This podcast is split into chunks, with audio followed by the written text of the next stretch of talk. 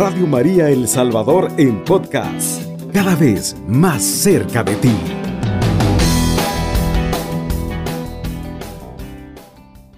Bien, queridos amigos que sintonizan Radio María, presentamos para ustedes la catequesis del Papa que dirigió al pueblo de Dios el miércoles treinta de junio del dos mil veintiuno.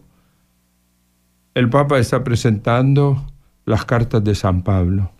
Hoy en esa catequesis vamos a hablar, el Papa habla de Pablo, verdadero apóstol. Esas fueron las palabras que el Sumo Pontífice dirigió al pueblo de Dios. Nos adentramos poco a poco en la carta a los Gálatas. Hemos visto que estos cristianos se encuentran en conflicto sobre cómo vivir la fe. El apóstol Pablo empieza a escribir su carta recordándoles las relaciones pasadas, el malestar por la distancia y el amor inmutable que tiene por cada uno de ellos. Sin embargo, no deja de señalar su preocupación para que los gálatas sigan el camino correcto. Es la preocupación de un padre que generó las comunidades en la fe. Su intención es muy clara. Es necesario reafirmar la novedad del Evangelio que los gálatas han recibido de su predicación para construir la verdadera identidad sobre la que fundar la propia existencia. Y este es el principio, reafirmar la novedad del Evangelio, lo que los gálatas han recibido del apóstol. Descubrimos enseguida que Pablo es un profundo conocedor del misterio de Cristo. Desde el principio de su carta no sigue los bajos argumentos de sus detractores.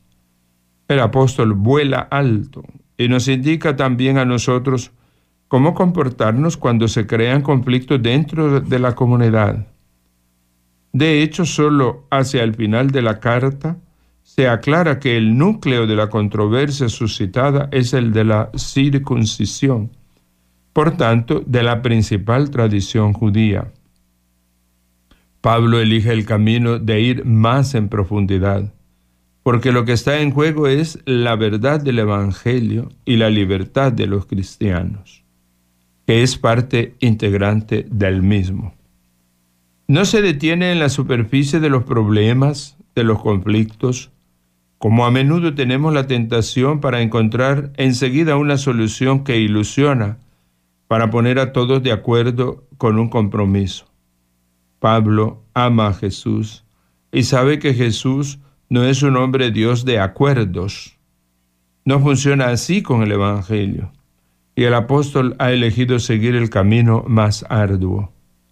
Escribe así: ¿Por qué? Porque busco yo ahora el favor de los hombres o el de Dios. Él no trate de hacer la paz con todos, y continúa: ¿O es que intento agradar a los hombres?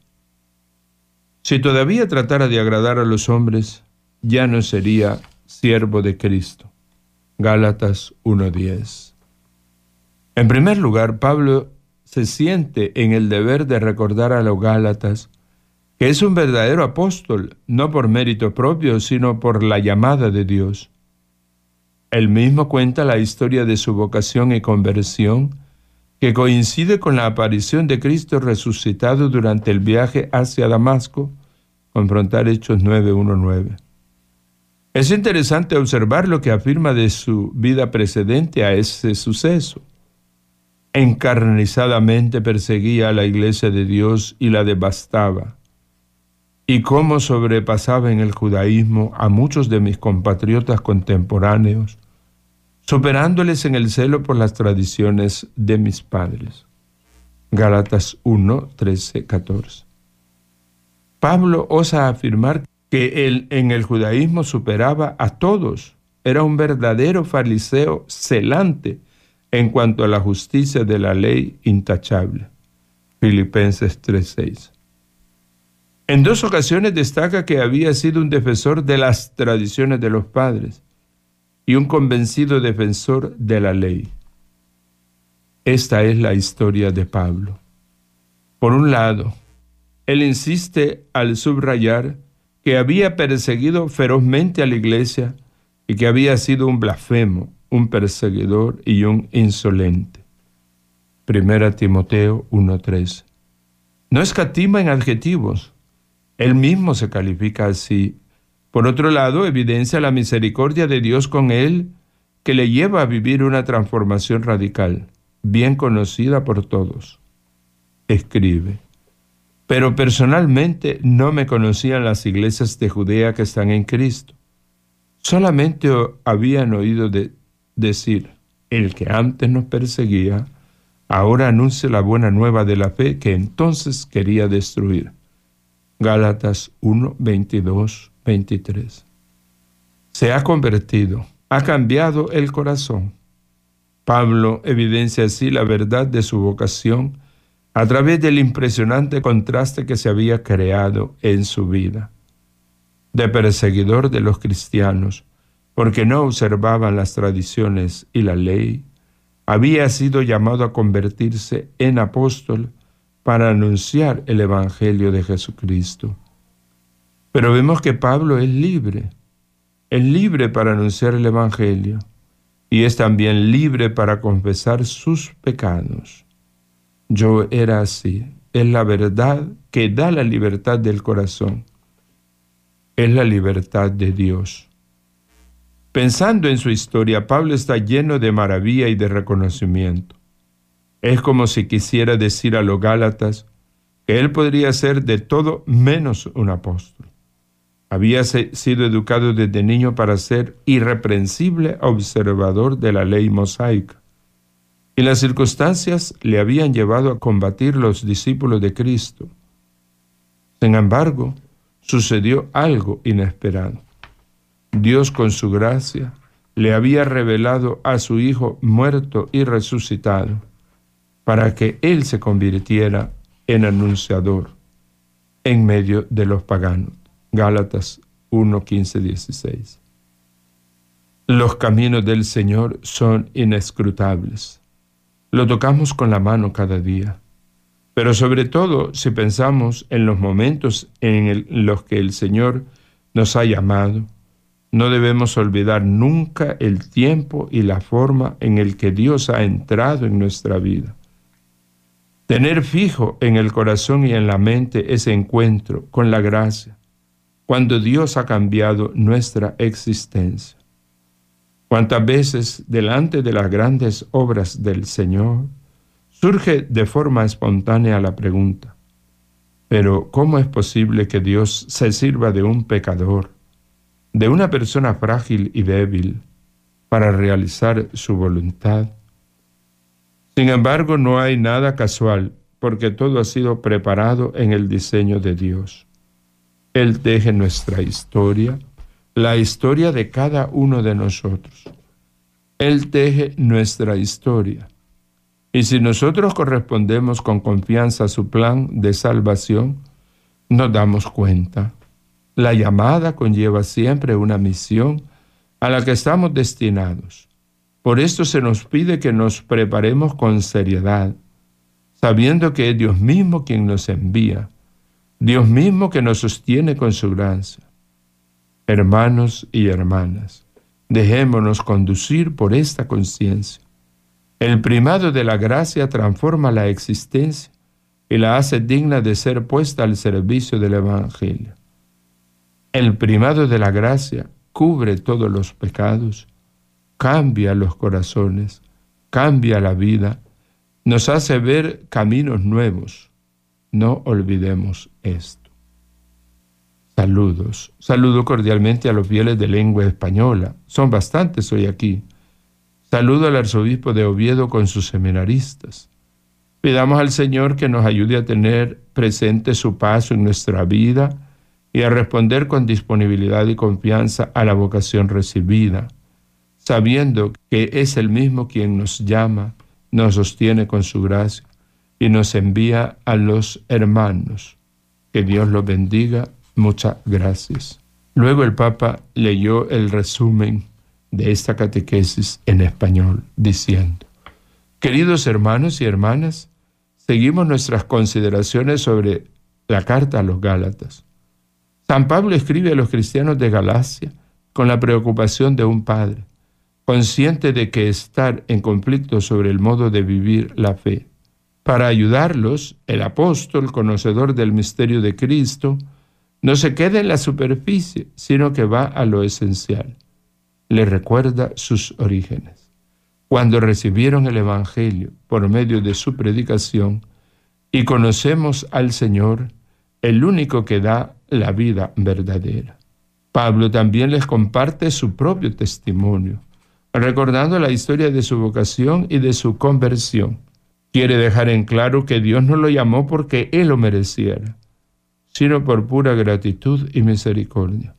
El apóstol también describe con elocuencia el contraste de su vida, en la que pasó de ser perseguidor de los cristianos a convertirse en discípulo de Jesucristo. Dios lo llamó por medio de su gracia y le reveló a su Hijo, dándole la misión de anunciarlo a toda la gente. Y al final de la carta se explica el núcleo de la discusión entre los gálatas, que era el problema de la circuncisión, es decir, la principal tradición judía. Pero Pablo ahonda más en la cuestión porque se da cuenta de que lo verdaderamente está en juego no es un asunto secundario, sino la verdad del Evangelio y sobre todo la libertad de los cristianos. El apóstol nos enseña también a nosotros a volar alto y nos indica cómo comportarnos cuando surgen problemas en la comunidad eclesial.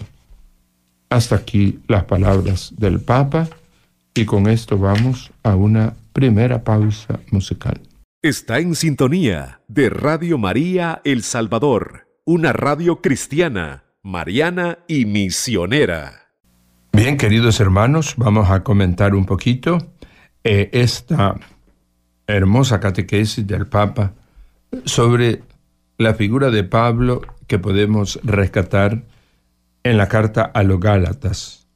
Por supuesto, eh, Pablo ha anunciado a Jesucristo en un primer momento de conocimiento de Jesucristo. Y por supuesto, surgen conflictos propios de toda comunidad sobre cómo vivir la fe, sobre cómo interpretar a Jesucristo, cómo hacer vida aquello que han escuchado. Y por eso, pues, Pablo, escribiendo a los Gálatas, comienza recordándoles, dice el Papa, las relaciones pasadas. Por supuesto que hay malestar porque él no está con ellos, no puede explicarles las situaciones. Sin embargo, pues quiere expresarles un profundo amor, eh, hacerles ver que quiere estar con ellos, porque esto pues es lo que nos ha mandado Jesús, que nosotros nos amemos.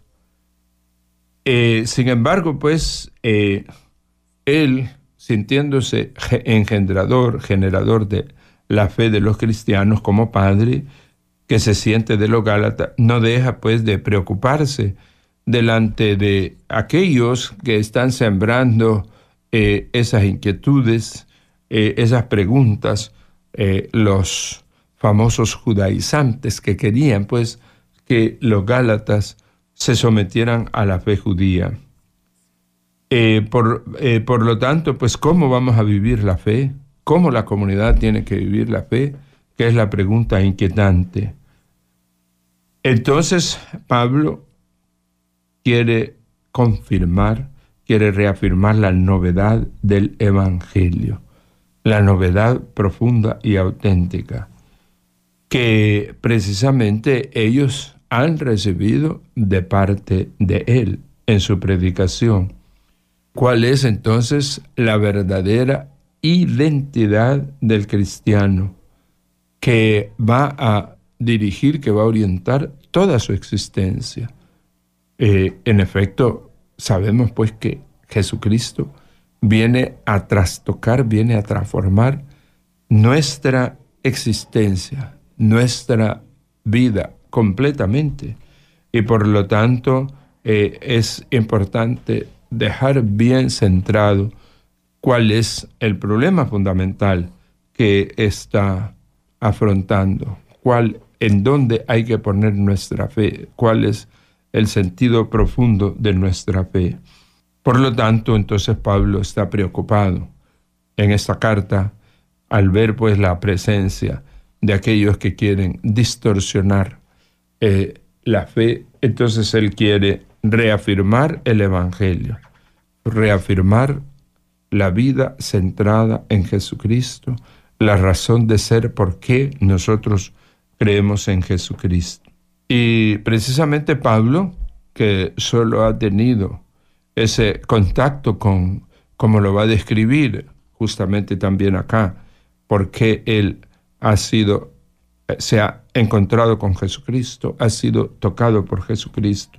Sin embargo, eh, este toque, diríamos, de su corazón, de su conciencia, le ha hecho un profundo conocedor del misterio de Cristo.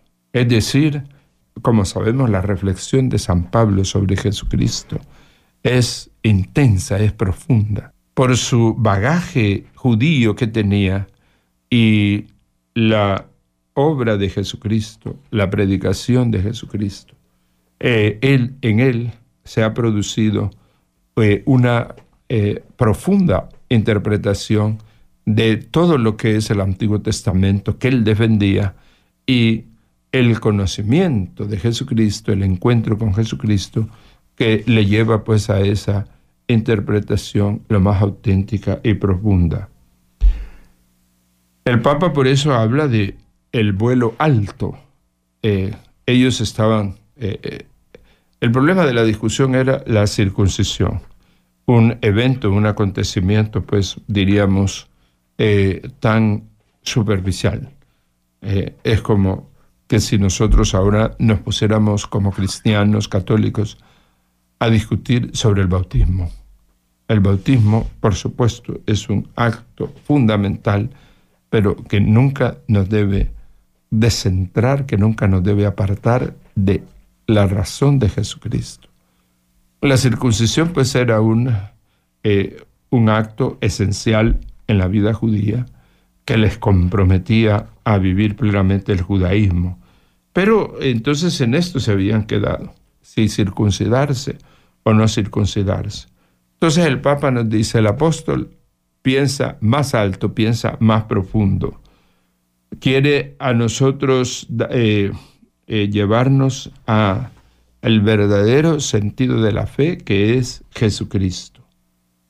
Él es el que nos, eh, eh, el que nos sostiene, el que eh, da razón a nuestra vida, a nuestra creencia. Por tanto, pues, no debemos quedarnos en aspectos secundarios. Esto es lo que el Papa pues nos quiere indicar. No tenemos por qué quedarnos en eh, discusiones eh, baldías, en discusiones secundarias, sino ir al núcleo, que es precisamente la fe en Jesucristo. Pablo entonces va a conducir a la comunidad y a nosotros para que vayamos en... en eh, entrando en la profundidad del evangelio, y sobre todo, dice, en la libertad que el evangelio nos ha traído.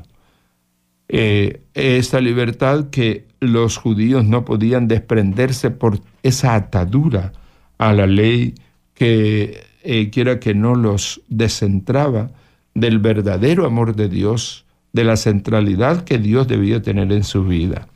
Entonces la religiosidad exagerada con tantas leyes puede descentrar de la finalidad. Los judíos se descentraron del Dios bondadoso, el Dios que va cumpliendo las leyes. Entonces Pablo, dice el Papa, no se detiene en la superficie de los problemas, como nos pasa a nosotros, que muchas veces pues estamos discutiendo cosas muy superficiales. Es necesario ir al centro del problema, que es Jesucristo, el amor de Jesucristo, la grande interpretación de nuestra vida que Jesucristo nos da. Por supuesto, Pablo ama a Jesús y él dice que él no quiere llegar a acuerdos acuerdos sobre cosas secundarias. Él quiere ir al centro del Evangelio, a la vida auténtica de Jesucristo. Y eh, el Papa nos presenta algunas preguntas que eh, están presentes en el libro, ¿verdad? ¿Busco el favor de los hombres? Es decir, eh, se pregunta si él lo que quiere es eh, entrar en acuerdos, eh, favorecer, no litigar, estar en, en la paz, pero sin solucionar el problema de fondo que es, eh, que es Jesucristo. Entonces trato de agradar a los hombres y no ser siervo de, de Cristo.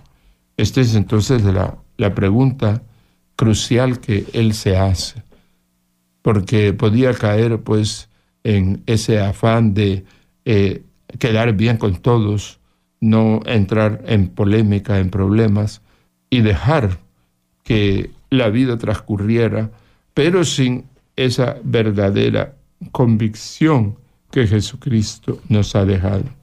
Entonces, por eso Pablo, en primer lugar, quiere demostrar que él es un verdadero apóstol. Eh, en el encuentro que ha tenido Pablo con Jesucristo, ¿verdad? Y se supone que Pablo, pues, ese acontecimiento que también aquí en, en, en el libro de los Gálatas él narra, eh, no sabemos en qué momento Jesús le encomienda eh, que sea el apóstol. Sin embargo, Dios, eh, Jesús, al manifestársele, al decir, soy yo a quien tú persigues, eh, le va a trastocar, va a transformar profundamente la vida de Pablo. Y él, como dice la comunidad cristiana, de perseguidor se va a convertir en un predicador de aquello que perseguía. Entonces, eh, Pablo demuestra su, eh, su carácter apostólico, el mandato de anunciar a Jesucristo, eh, precisamente de este encuentro con Jesús, que le dice, yo soy Jesús a quien tú persigues. Y prácticamente pues él eh, deduce que ahora tiene que anunciarlo, y que tiene esa potestad porque Dios se ha manifestado, se le ha manifestado Jesucristo para anunciarlo.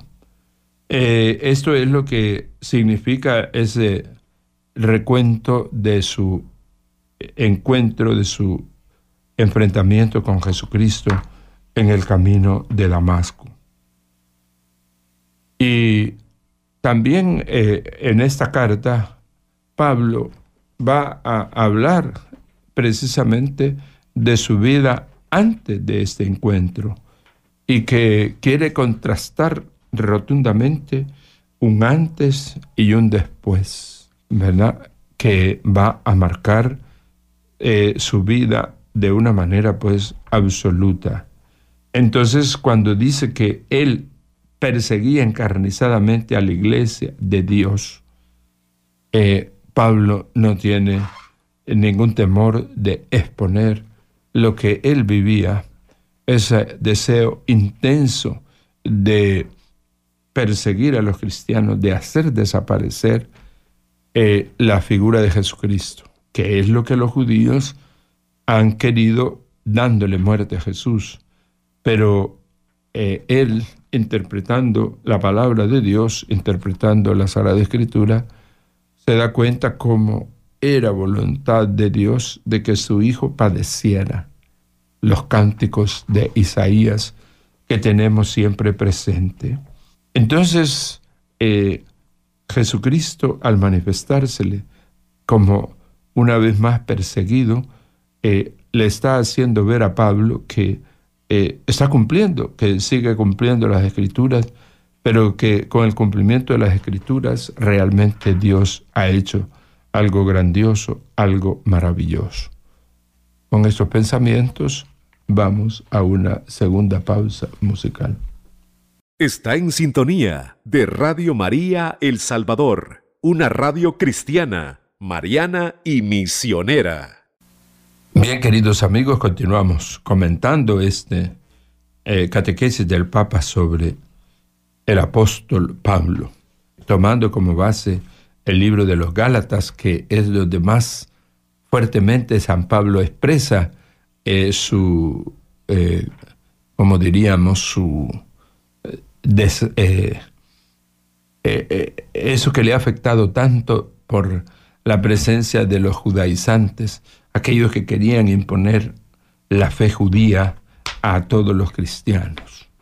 Entonces, eh, Pablo eh, va a combatirlos.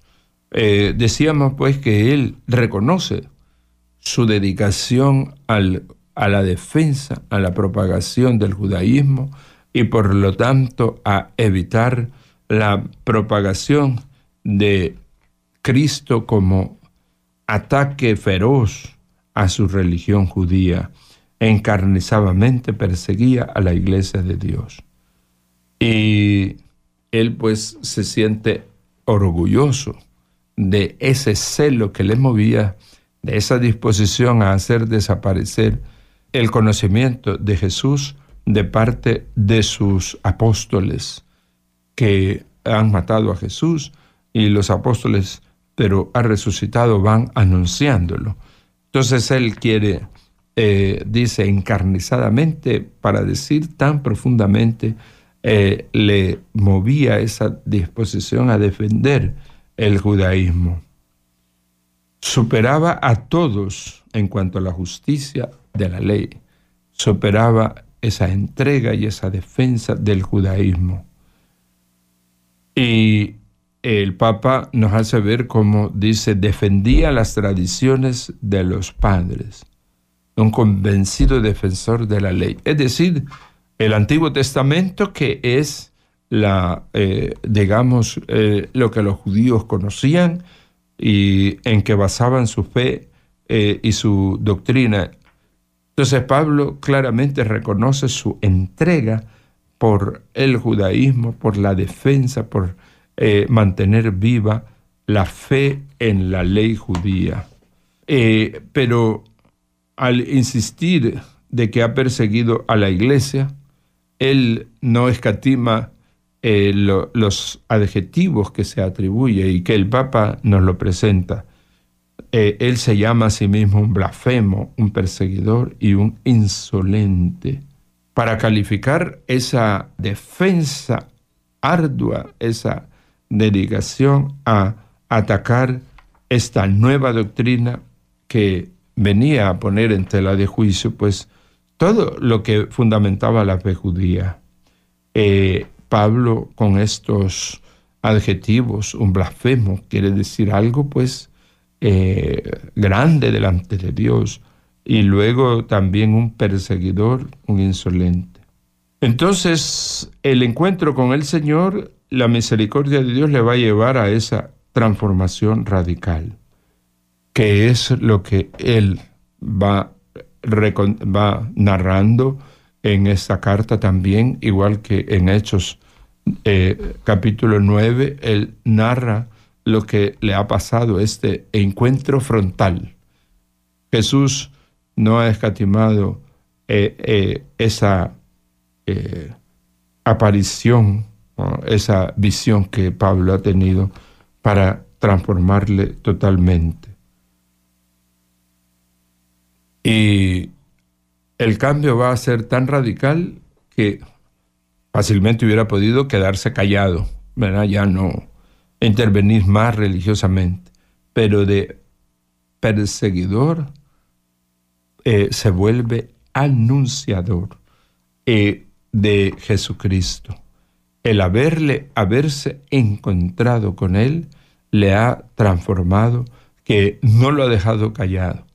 El mismo celo que tenía para con los judíos, este mismo celo va a mostrar anunciando a Jesucristo.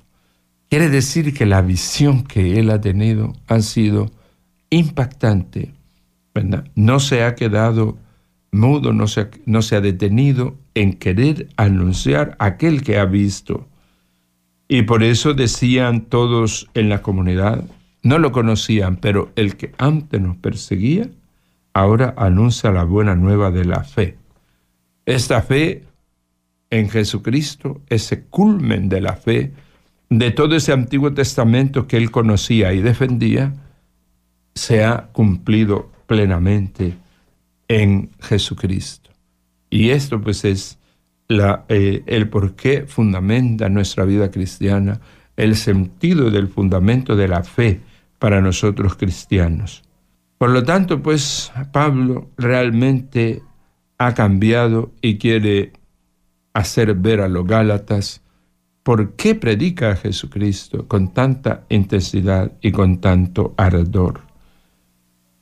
Eh, Pablo de esa manera quiere poner ante ellos su vocación, ¿verdad?, que ha transformado su vida de perseguidor de los cristianos a eh, que era ha sido llamado a convertirse en apóstol. Y, por, y dice, Dios eh, mismo me ha llamado a ser apóstol, no es que yo quiera hacerlo.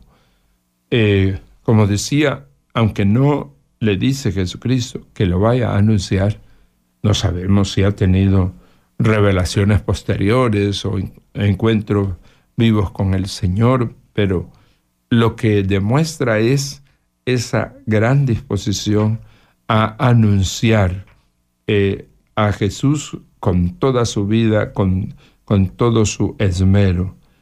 Entonces, realmente él puede demostrar, y lo dice y lo recalca en la introducción de todas las cartas, que es un verdadero apóstol.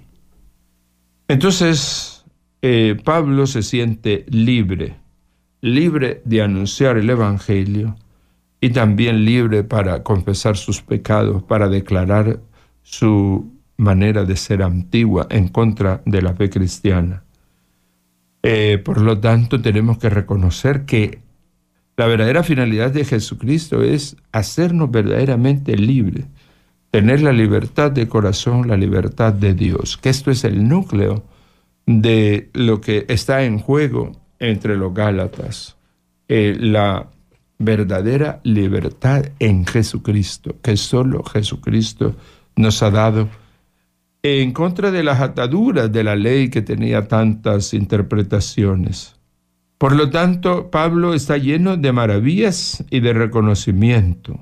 Esto es lo que tenemos que reconocer y lo que él le dice a la comunidad de los gálatas, esta maravillosa intervención de Dios, esa transformación que le ha dado y el haberlo convertido en apóstol, ¿verdad?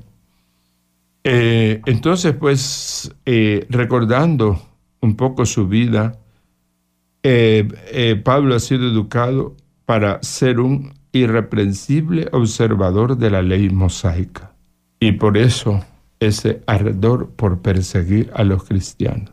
Dios, con su gracia, ha cambiado totalmente su vida, haciéndole ver cómo Jesucristo muerto y resucitado es el sentido y el culmen de toda la ley, de todo el Antiguo Testamento. Jesucristo realmente ha venido a cumplir todo lo que eh, antiguamente pues ellos creían, eh, los judíos creían, y, y sin embargo tan apegados estaban que no pudieron ver la manifestación de Dios. Entonces Pablo se siente libre, se siente decidido a ser un verdadero apóstol. Y por eso, pues, el Papa concluye, ¿verdad?, como haciéndonos ver que los caminos de Dios son inescrutables. No conocemos qué es lo que Dios puede, qué es lo que Dios va a hacer con cada uno de nosotros. Entonces, Dios en algún momento entra con fuerza en nuestra vida y realmente nos transforma. Como Pablo, siendo niño, siendo joven, se dedicó a estudiar, a conocer la ley, y esa ley que después le permite interpretar la vida cristiana a la luz del Antiguo Testamento, a la luz de Jesucristo, de esa manera tan luminosa como lo ha hecho, ¿verdad? Por lo tanto, tenemos que estar abiertos a la intervención de Dios, ¿verdad? Eh, Dios en, en su momento nos va cambiando o nos va perfeccionando nuestra existencia cristiana. También nosotros a veces nos preguntamos, ¿verdad? ¿Cómo es posible que Dios se sirva de un pecador, de una persona que ha fallado tanto, de uno que ha despreciado a Dios? Eh, el Señor lo utiliza para anunciarse, para darse a conocer, para ir eh, haciendo su voluntad. Así es Dios. Dios es inescrutable. Sin embargo, nos concluía el Papa, no es nada casual. Dios realmente tiene sus planes y nosotros no estamos llamados a entorpecer esos planes, a oponernos, ¿verdad? Lo importante es que cada uno se deje llevar por Dios, deje a Dios entrar en su corazón, porque, dice el Papa, Él teje nuestra historia y nosotros estamos llamados a acoger su plan de salvación en todas las personas, en todos aquellos que Dios nos va hablando. Toda llamada, y esto pues la razón por la que Pablo se siente apóstol, toda llamada conlleva una misión a la que estamos destinados. Jesús no se le apareció a Pablo eh, así por así, sino para que realmente fuese un misionero decidido. Eh, y esto pues es lo que debemos tomar para nosotros. Dios mismo nos envía, Dios mismo nos sostiene con su gracia. Eh, es la conclusión que el Papa nos ofrece de esta catequesis, esa disposición para hacer la voluntad de Dios siempre, sabiendo que su gracia nos transforma y esa transformación nos debe llevar a un empeño por la misión. Cubriendo todo El Salvador. Radio María, ciento siete punto tres F M.